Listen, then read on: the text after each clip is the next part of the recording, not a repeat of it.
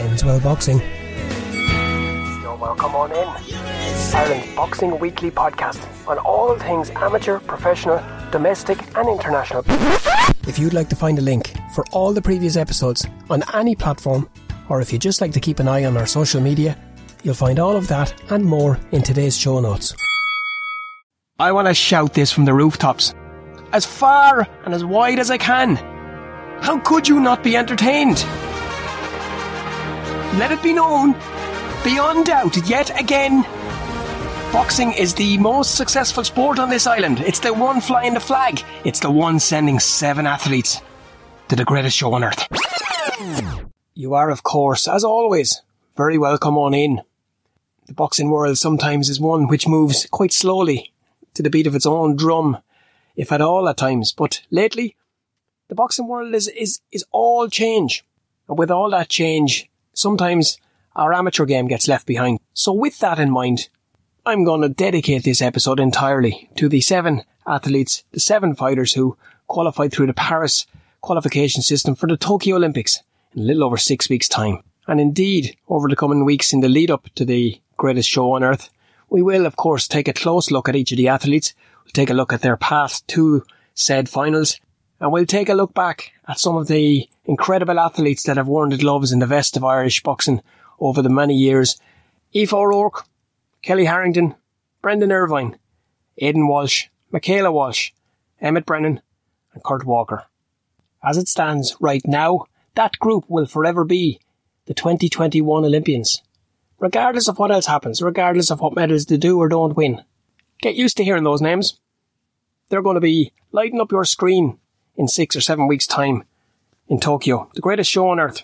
They are our seven boxers. Seven boxers. Name another sport from this island, as I keep saying over and over. None. Nothing comes close. There isn't another sport that produces athletes in the Olympics in any other sport. I digress. Big shout out and congrats to each one of you guys. Incredible scenes, incredible scenes, and every one of them unique and different, but none any less special. Ladies and gentlemen, the winner of points by unanimous decision. In the blue corner, representing Ireland, Kellie Harrington. Kellie Harrington is going to Tokyo. My, she's earned it. look, look at what it means. The emotion overcome. She is going to the Tokyo 2020 Olympic Games. Proud it's, moment. It's the she can be a world champion, but this is a special ticket. Just relentless.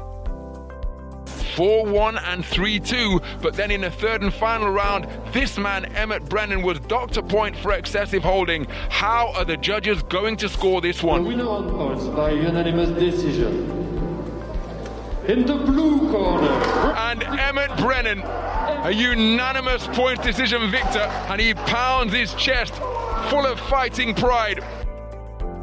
Barabanov giving it absolutely everything, but didn't produce the dominant round that he needed to overturn that two point deficit for three of the five observers. Here's the official verdict. the winner on points by split decision. In the red corner, And there is confirmation of a split decision victory for Aidan Walsh. He goes through to his first Olympic game. I'm getting um, I'm getting chicken skin here. Just listen to that again. Never, never have we seen such emotion, or certainly not in a long time. And against the backdrop of controversies, whether it was the departure of Billy Walsh, whether it was the Eddie Bolger, and whether it was key squad members who either went professional or opted out at different times and various times in, along that pro- road of qualification, despite all the reported in-house fighting between the IABA, the Sports Council, the Olympic Committee, against the backdrop of an interrupted qualification series last, this time last year in London, and of course a 12 month layoff with COVID. The big concern, the big worry, and all the questions centred around would and could we get any fighters across the line? Well, that was answered emphatically over a week to 10 day period in, in Paris with scenes that weren't only the talk of the Irish sporting world, uh, the sporting world at large were really taken aback and, and really warmed by the likes of Michaela and Aidan Walsh's story and the likes of Kellie Harrington, who's had a torrid time. But it's um, very special, and it's very, very, I'm very, I'm so proud, absolutely proud as punch, as much as a supporter and a, and a watcher can be from a distance. The best we've ever qualified were eight, which went to Rio. Of course, that got off to a terrible start, and it didn't improve as it went along. The big worry was, would Father Time catch up on the elder lemons of the team? And, and she won't mind me saying so. If uh, it, it's done so with absolute maximum respect.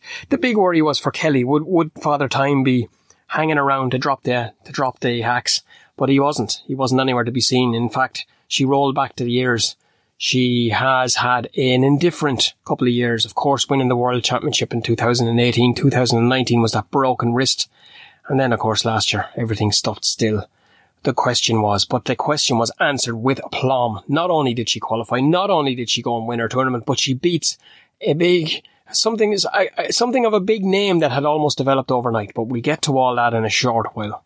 And while we may not get to each individual story in this episode, rest assured, there will be a, a, series of episodes together about, with each of the athletes, previous qualifiers, looking forward, who may they may face, what way, because right now it all comes down to the draw. The lion's share of the work has been done. They fly out, I believe, in a little over two weeks' time. And as I've said it over and over again, don't wait till the games come around. Get behind them now. Get on your social media, Instagram, Facebook, Twitter, wherever it is. Get on there, get behind them, send them your wishes, send them your thoughts Make up some pictures, do whatever you gotta do. Let's spread the green, white and gold around the world. It's the only sport you're going to see this summer where Irish athletes, Irish fighters will absolutely light the place up.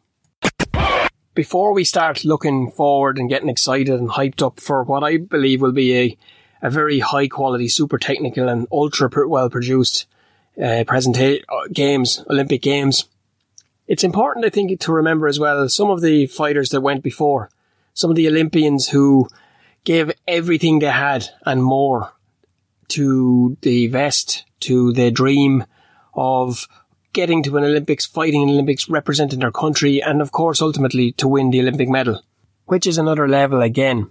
And something that I often wonder about, and I often wonder aloud.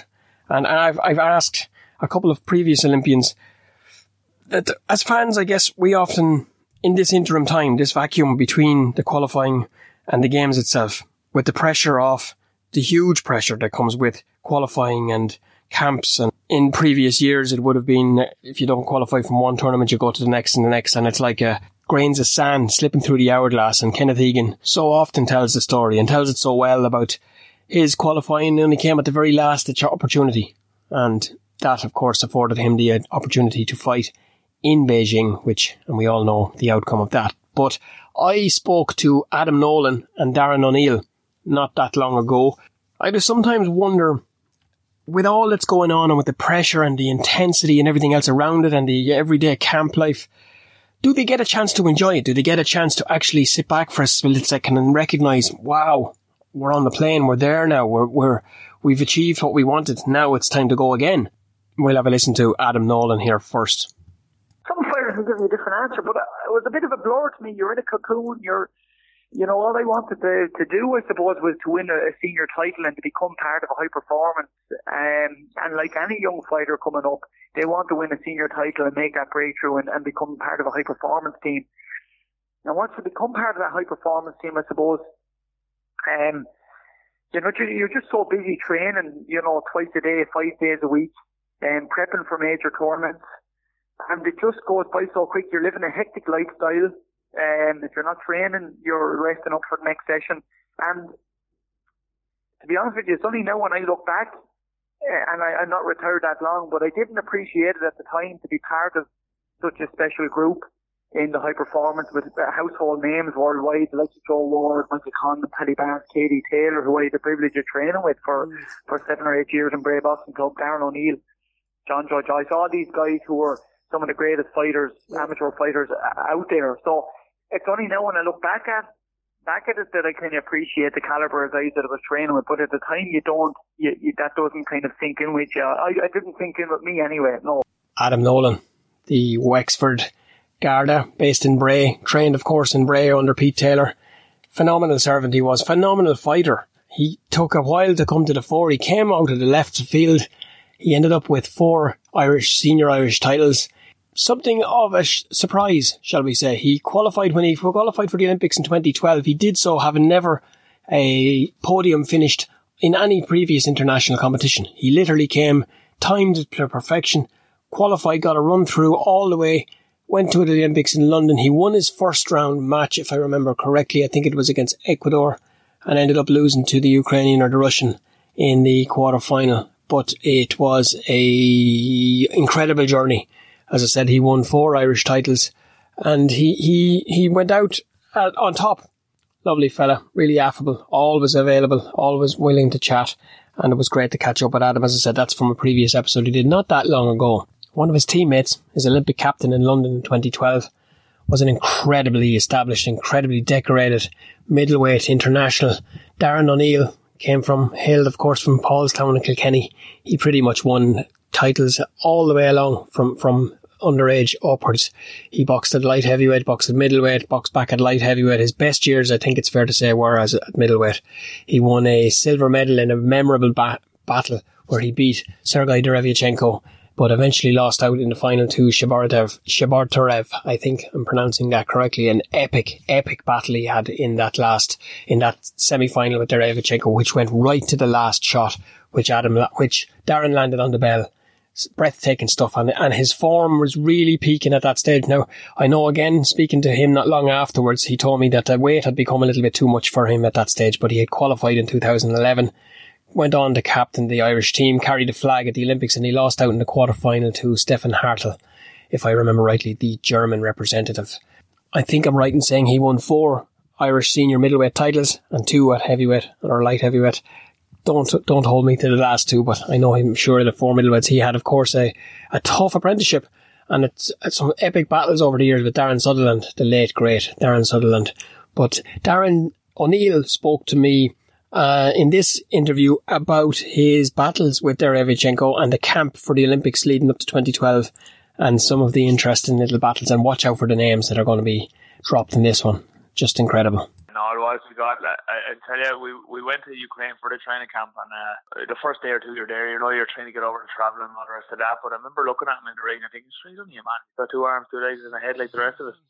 But it was himself and uh, himself and and actually another name is Alexander Usyk. The two the two of them were in the ring, uh, in the main ring, and then people get in, jump out, get in, jump out. They were the two Ukrainians that are himself and Usyk. Yeah, uh, now the unified cruiserweight champion, but two of them were in the ring, and I kept saying, "What the hell? Why are they all jumping out?" But I got in anyway two days later when we got over the travel and all the rest of that, and I was going fine. Grand, grand, got through the first round, grand. Strong nose, you know, hard. Next thing, third, uh, maybe 30, 20, 30 seconds left to go on in one of the rounds. I threw a jab and he slipped his head inside, or on the outside, I should say. And I thought, oh, grand. So, you know, he's inside, he's not going to do that. Well, he hit me a short shot, I'd say about three, four inches, and buckled me. I couldn't breathe. I, you know, I've often tried to describe the kid. I think the only way I can describe it is when you think of a kid, or when you're a kid yourself and you fall off a bike and you can't catch your breath, you know. Uh, that's the way it was. I couldn't catch my breath, and sure enough, I said that's exactly why everybody kept getting out of the ring. But you know, I got back. Yeah, I got back in him every day um, for the rest of the week, and he beat the shit out of me every day for the rest of the week. But you know, I knew when it came to it, in the medal fight, you know, I I I'd fallen over that final hurdle a few times um, in the lead up to that.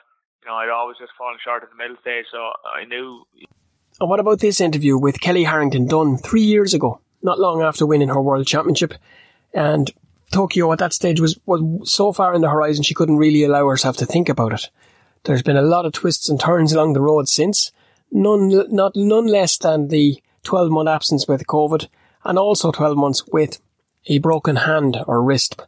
She came back with an absolute scintillating a qualifier in Paris, beating Caroline Dubois in the final, clinching top seed for the Olympics, fulfilling the first part of a dream. I got into boxing when I was 15, 16. Uh, I was just hanging around, doing nothing around the area. I just wanted to get into training and boxing was what I started doing and it kept me out of trouble. Fighting, I think it's very technical. Uh, that's the, the side of boxing that I like, the, the technical end of it. So just to learn how to do all different moves and different combinations, that's what drew me to it. You're learning something every day. I had my first bout on a, a it was a little show down in Cavan it was only three one and a half minute rounds and because I, I, would never fought before I was only boxing for three months and each time I'd hit her I wouldn't know how hard am I meant to be hitting her like because I'd never been in there before and I'd say when I hit when I was hitting her I was stopping I was going oh oh sorry sorry and then she'd catch me with like three and four and I'd be like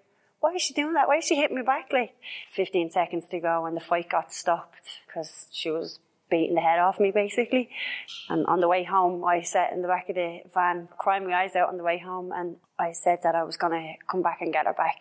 That's exactly what I done. I kept training. Uh, a year later, I come back and I, I beat her. Then I've been boxing a long time, and I've had loads of ups and downs and what have you. You know, like tests here and there to see are you mentally strong for it. The one that stands out to me, obviously, would be winning a, a medal in the World Championships. Um, after all the years of hard work that I've put in, you know, I always knew that I was gonna that I, I, I could do something with myself. But sometimes when you're when you're in a sport and you're in it a long time, you just all right, this is it now. Like maybe I'm not to get any further, but you kind of keep going because you don't know anything else because you've been there that long. So when I went out there last year and I got a medal in the in the worlds, it was it was amazing. It's just been getting better all the time, to be honest with you, because I, I went from 64 kilos because it's a, a, a, non-Olympic weight. I decided that I was going to drop down to 60 kilos, give it a bash, see how it goes. And then I just recently was at a, a tournament there in Romania and I beat the European champion in the final. So now I'm going to stick around in 60, see how that gets, how that goes next year will be the Europeans and the World Championships. So they're, they're, the, they're the major ones, you know. Tokyo would be my long term goal, but you know, people keep coming up and saying to me, Tokyo this, Tokyo that, you know, and I'm just like, I have other things to focus on before Tokyo. You know, I think when you keep looking, when you're looking that far, you don't see what's actually in front of you. So you have to face what's in front of you before you face what's, you know, like that's the future you don't really live a normal life, you know. There's there is no such thing as a normal life. I train every day of the week. That's my life, you know, like eat, sleep, train, repeat. People think that you just rock up, you turn up to a tournament and wham bam, thank you ma'am, off you go. Like it's it's it's not it's it's it's really tough, like and it's mentally tough. And you might look like a, a strong person in the ring when you're fighting, but it, it, it, can be it can be very hard. It can be tough uh, mentally on people as well. You know, to go professional and so on. Um, that's something that future Kellie would have to think about. A decision for future Kellie, indeed, but not just yet. Not just yet. She's got a small matter of the 2021 games in Tokyo. I call it 2021, but it's the 2020 games. These seven boxers, they go into a list of it's a it's a fairly it's a fairly impressive it's a fairly endless uh, list with some very illustrious names. Just to shout a few of them out to you that you might recognise, that you will recognise, of course. Francie Barrett, Paddy Barnes, Paul Buttimer, of course, previous guests here. Uh, the great, the legendary John Caldwell, the great and legendary Michael Carruth, Joe Casey, uh, people like Mick Dowling, people like Brendan Dunn, Patrick Dwyer, Kenny Egan, of course, uh, Paul Fitzgerald, Freddie Gilroy, Paul Griffin, Miles McDonough, Eamon McCusker, Wayne McCullough, my old pal, who I speak with on a regular basis, Jim McCourt, of course, another legendary name, Brian Magee, former world middleweight champion, went on to have a man- massive career at the, in the pro game, of course. Davy Larmour, another guy who we'll have on here very, very soon. John Lowey, James Kelleher, Damien Kelly, Anthony Quinn, so many names. Darren Sutherland, of course, the late great Darren Sutherland, who inspired me and still does. He's right above me here as I speak. Any and every time I do. Freddie Tiedt, Katie Taylor, of course, who could forget? Who would ever forget? Hughie Russell, another guy that you're going to hear here very soon. Joe Ward, Billy Walsh. The list is endless. And you know what it is? We've got to get to those guys in their due course. We've got to pet in their props and remember them over different episodes because it's it's an illustrious list who have represented the Irish Vest Eh, with absolute distinction. And one of the newest names to go on that list spoke to me last night, not too long off the plane. He's only home a few days. He was packing to go again. They fly out for Tokyo in two weeks' time. Emmett Brennan went right down to the wire. and he points out in the, in the interview here something that I won't say I forgot, but I it may have just slipped my mind as I got wrapped up, engrossed, completely engrossed in, in the beauty of what is the amateur game. Because I know we all love the pro game. Well, most of us love the pro game, but there is something really, really special about the amateur game. There's, I don't know, is it a purity? I don't know. Is it just a difference? Is it just the honesty and the endeavor of the athletes? And knowing them as I do, some of them, how it's just, it's their everything. It's their absolute everything. And to see them or to hear them after a win is, is incredible. But to see them and hear them after a loss, it's, um, it's, it's something that you, you don't want to see or hear too often. It really isn't. It's, it's, it's, um, it's heartbreaking to say the least, but none of those thoughts here in this one. I spoke to Emmett last night, which is Tuesday night, he was only back home from the gym, had done a session, was ready to go again. He was packing. He was back in camp this morning in Blanchardstown, ready to fly out for pre-Olympic camp in a week or so, a little under two weeks' time. And uh, clicked with end, Emmett when I spoke to him a few months ago. He had him on here as an episode not long into lockdown, which I might put a link to that in the notes today as well. Give you an idea where his focus was at, where his resolve, where his steely determination was even when the rest of the country. A state of what the great Joxer Daly from Juno and the Paycock would say, a state of chassis. Mm-hmm. You put so many years into getting into this situation and now you, you go over the line and now I'm just thinking next, what do I want next? I want a medal. So I'm working towards that. So it's, yeah, I've kept level headed about it and I know there's a lot more work to do to to get a medal once I get to Japan. And like I remember speaking to you back, I think it was not long after the beginning of the lockdown, and everything was up in the air. You guys were only back from from London, and it was everything was uncertain. Was there any point in that period of time where it where the dream just looked like it wasn't going to materialize? I was walking through walls to get to where I need to be, and um, so it never looked. The Olympics never looked like it wasn't going to happen. There was obviously there was a lot of rumours and stuff like that, but like rumours are just rumours. The only thing that did change was the qualification process. There was supposed to be two qualifiers. That got changed to one, and which ultimately that didn't mean, make any difference to myself because I always wanted to qualify on the on, at the first qualifier. So it was just, it was head down, just the head, getting the head down, and I thought the qualifier got changed from March, April to June. I made like a little bit of because I had COVID at Christmas time, so I had a little bit longer to recover. Would it be fair to say it's almost uh, should I say better off this way? The momentum now that's built up, the confidence, the the everything behind it, it, it it's like a, a, big rolling stone, isn't it? You're, you're, you're powering on into Tokyo now, and, and, Team Ireland is on a high. Week last week, so I'm literally I'm ready to go. I'm in very very good shape. It's not like I'm on a balloon back up on weight, and you have to come back down on weight. So there is an advantage when you're talking about actually actually boxing, but maybe as far as financially and getting sponsored and stuff like that it's a bit of a hindrance because you're only five to six weeks. It's going to be very, very hard to, I suppose, make it worthwhile financially. But on the boxing front, um, for me anyway, I'm in perfect form, I'm in good form, and I'm only going to get better. As I'm doing the edit, a thought came to mind. Anybody that knows of any company or business, or be it corporate, be it local, whatever level, that may be in a position to help or assist by way of sponsorship any of the athletes, whether it's Emmett himself or any of the others, please reach out to them, get in touch with them. Anything at all that can help, that will make a difference. We're talking the millimetres, we're talking about the small percentages that might just push it over the line when it comes to medals. In the next five weeks, so yeah, it, it actually it is a lot better than having eight months to prepare because a lot can happen in eight months. You can get injured. Uh, you can go up in form. You can come down in form. You don't know how you're gonna, gonna react to that eight week, eight months of training.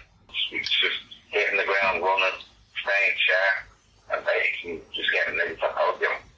And I think that's the one thing you can look at each of the qualifiers, and you can look at the um, every one of you guys have peak. It's it's you can almost time it. The peak that the run starts, you can pinpoint where it started and where it moved along, and it's it's it's like a crescendo, which is a it's a big big shout out and a big big plus for the coaching staff and for for all of the guys in there because there's there's there's more there's so many more than people ever realize or imagine that goes into this and it's it's the culmination now and the greatest show on earth and I won't ask you has it sunk in? Because I think the impression I got from you mate all the way through was you're going and, and it was only a matter of which which when how you were getting there but you were going throughout the five years. Like I said I was going to walk through walls to get off that line. I never dealt with it. There was obviously times where it was very very tough and there was looking less likely that I was going to qualify than when I did. The perseverance paid off. And just back to like what you're saying about the staff and the background staff there, like, it's been so hard for them to to get extra condition because they might have a camp lined up in say India, so the camp gets cancelled last minute because of COVID. So they've done a remarkable job. Yeah, their job at the best of times, um, it is a tough one because there's there's there's a lot of them, and we've we've talked about that before. We've got seven boxes over the line. We only had one chance to qualify. In all the Olympics, there was two, three, four chances to qualify. When you point it like that, yeah. What's going through your mind at that point in time when he when he's it, it's to me at, the, at times it looked like he was looking for a reason. He was really looking for a reason, but. He actually boxed a little bit better. He came forward and instead of meeting him head on, I went on the back foot and counted him like three or four times in a row. Yeah. And that's when we went well ahead of the last round. But like, yeah, you, you can't really. The rest didn't do me any favours, but I had a playing into that and getting a little bit frustrated, um, the outcome could have possibly been a little bit different. But I actually used that as motivation. I stayed level head, headed. And that's probably down to experience. Like, I'm boxing 20 years.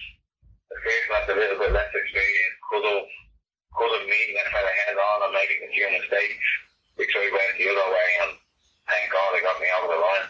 Yeah, no, it was um, it was all things came together at the right time, and it was uh, it's what stands the Olympians and champions out from from the rest of us. Because whilst we, we get frustrated looking at the TV, even we can't even imagine, begin to imagine what it's like to control the controllables, which is a big ethos, I think, at the of the unit. But over the over the five years, would you come come across any of the likely opponents for the next, or when it gets to the top level? Yeah, I don't really care who we get. It doesn't, as I, as I said, the controls controllables, and I, I don't really too much into the opposition. When I find out the draw, I'll have a look at one fighting. I'll have a look at his weaknesses. I'll have a look at his strengths. I'll have a look at what kind of game plan will benefit me against that boxer. But until then, there's no point. Of, a few little things that I can that I can get better at over the next five weeks, um, and that'll be we're back with the national game tomorrow, so we'll be working on them over the next few weeks. And as you said, yeah, it's about it's about walking walking on yourself and what works for you. The, the pressure, in one sense, is off, I suppose, because the dream is now.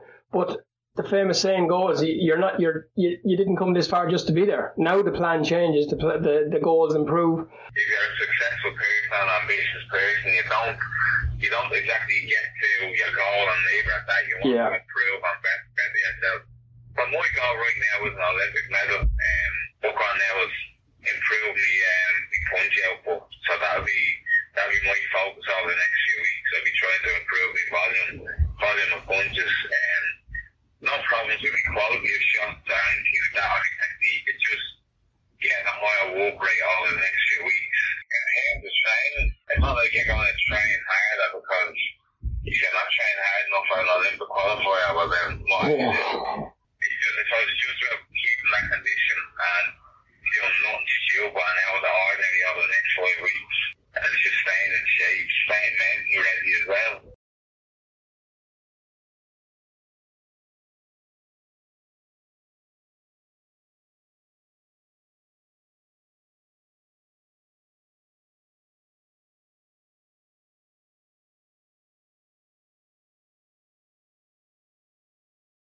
Emmett Brennan. One of the things he mentioned there at the end, and the sound quality wasn't too clear, was the how he's been inundated with support. Hundreds and hundreds of messages from people all around the country that he doesn't know. And he said it can be, it could be, if you let it be a little bit daunting, a little bit overall.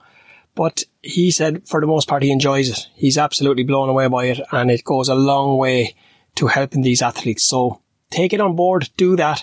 Get in touch, send your messages. They may not and probably won't get a chance to reply to them all, but don't doubt that they will have an impact at some point along the road. And don't doubt that this team is going to build and grow in confidence, cohesiveness, togetherness, and a unity that is key for anything because when one member has a bad run or when one member has a bad session, the rest are there to pick him up and pull him up by his bootstraps or her.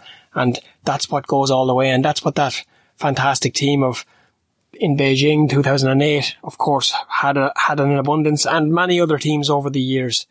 So more luck to him, more luck to them. And as I said, as the eight weeks go by and as it gets closer, we'll be doing a preview and a focus on each of the boxers individually. Almost it for me for this one. It is a bit shorter than normal. I have episodes, interviews recorded with the former world champion Eamon Loughran. I have an interview done with Carl Greaves, who you will know from the coach of being coach of David Avanesyan, coach of Dex Spellman, but he's also a promoter and a manager in his own right, and he is also a part of the new ticket at Sky, who will be responsible for bringing in fights and putting on fights in place of, of course, Mr. Edward of Hearn. Brilliant interview done also with former amateur standout, highly decorated standout Will O'Haden. He's just signed pro papers recently with Frank Warren. And I'm preparing here right now for two more interviews, one with Shotgun Shannon O'Connell, who's the female champion from Australia, who along with previous guest Maureen Shea were ranked well above Shannon Courtney and Ebony Bridges when they boxed recently for that title. So both of them are still ranked in the top four. So surely with Shannon struggling and stuck for an opponent, one of the girls will get the nod. But I'll be chatting to Shannon shortly as well. And also at the weekend I'll be chatting to Chad, big light heavyweight Cesare Neal, of course husband of Alana, who was on there recently with me as well. So lots going on in the background, lots more to come over the coming days. Ripped up the script a little bit here. I'm not sticking to one a week for now. Just going to put them out as I get them done. Going to make them fighter uh, specific. And the brand new YouTube channel is set up, raring to go. A couple of videos on it, trying to get one or two more ahead of myself. So the grass ain't going to be growing under our feet as this new season kicks off. WSB, Kalle Sauerland and Wasserman Boxing have just announced that their new season, they will be looking for super featherweight women. Very interesting names in the hat there. It'll be very interesting to see who enters, who's chosen, and what it throws up. It's made superstars out of all its winners so far, so there's no reason why it can't with the talent in that depth pool. That's about it for me and them until then. Thanks for taking time to listen to this. Whatever you do, if you can, give it a share. Spread the word, share the love. And if you're really feeling generous and feel like sharing even more, it'd be great if you could get along to the iTunes page there, leave a little rating, leave a little review. Helps us grow the whole profile. So until then, say nothing till you hear more. Stay safe, stay sane, smile. All's well that ends well.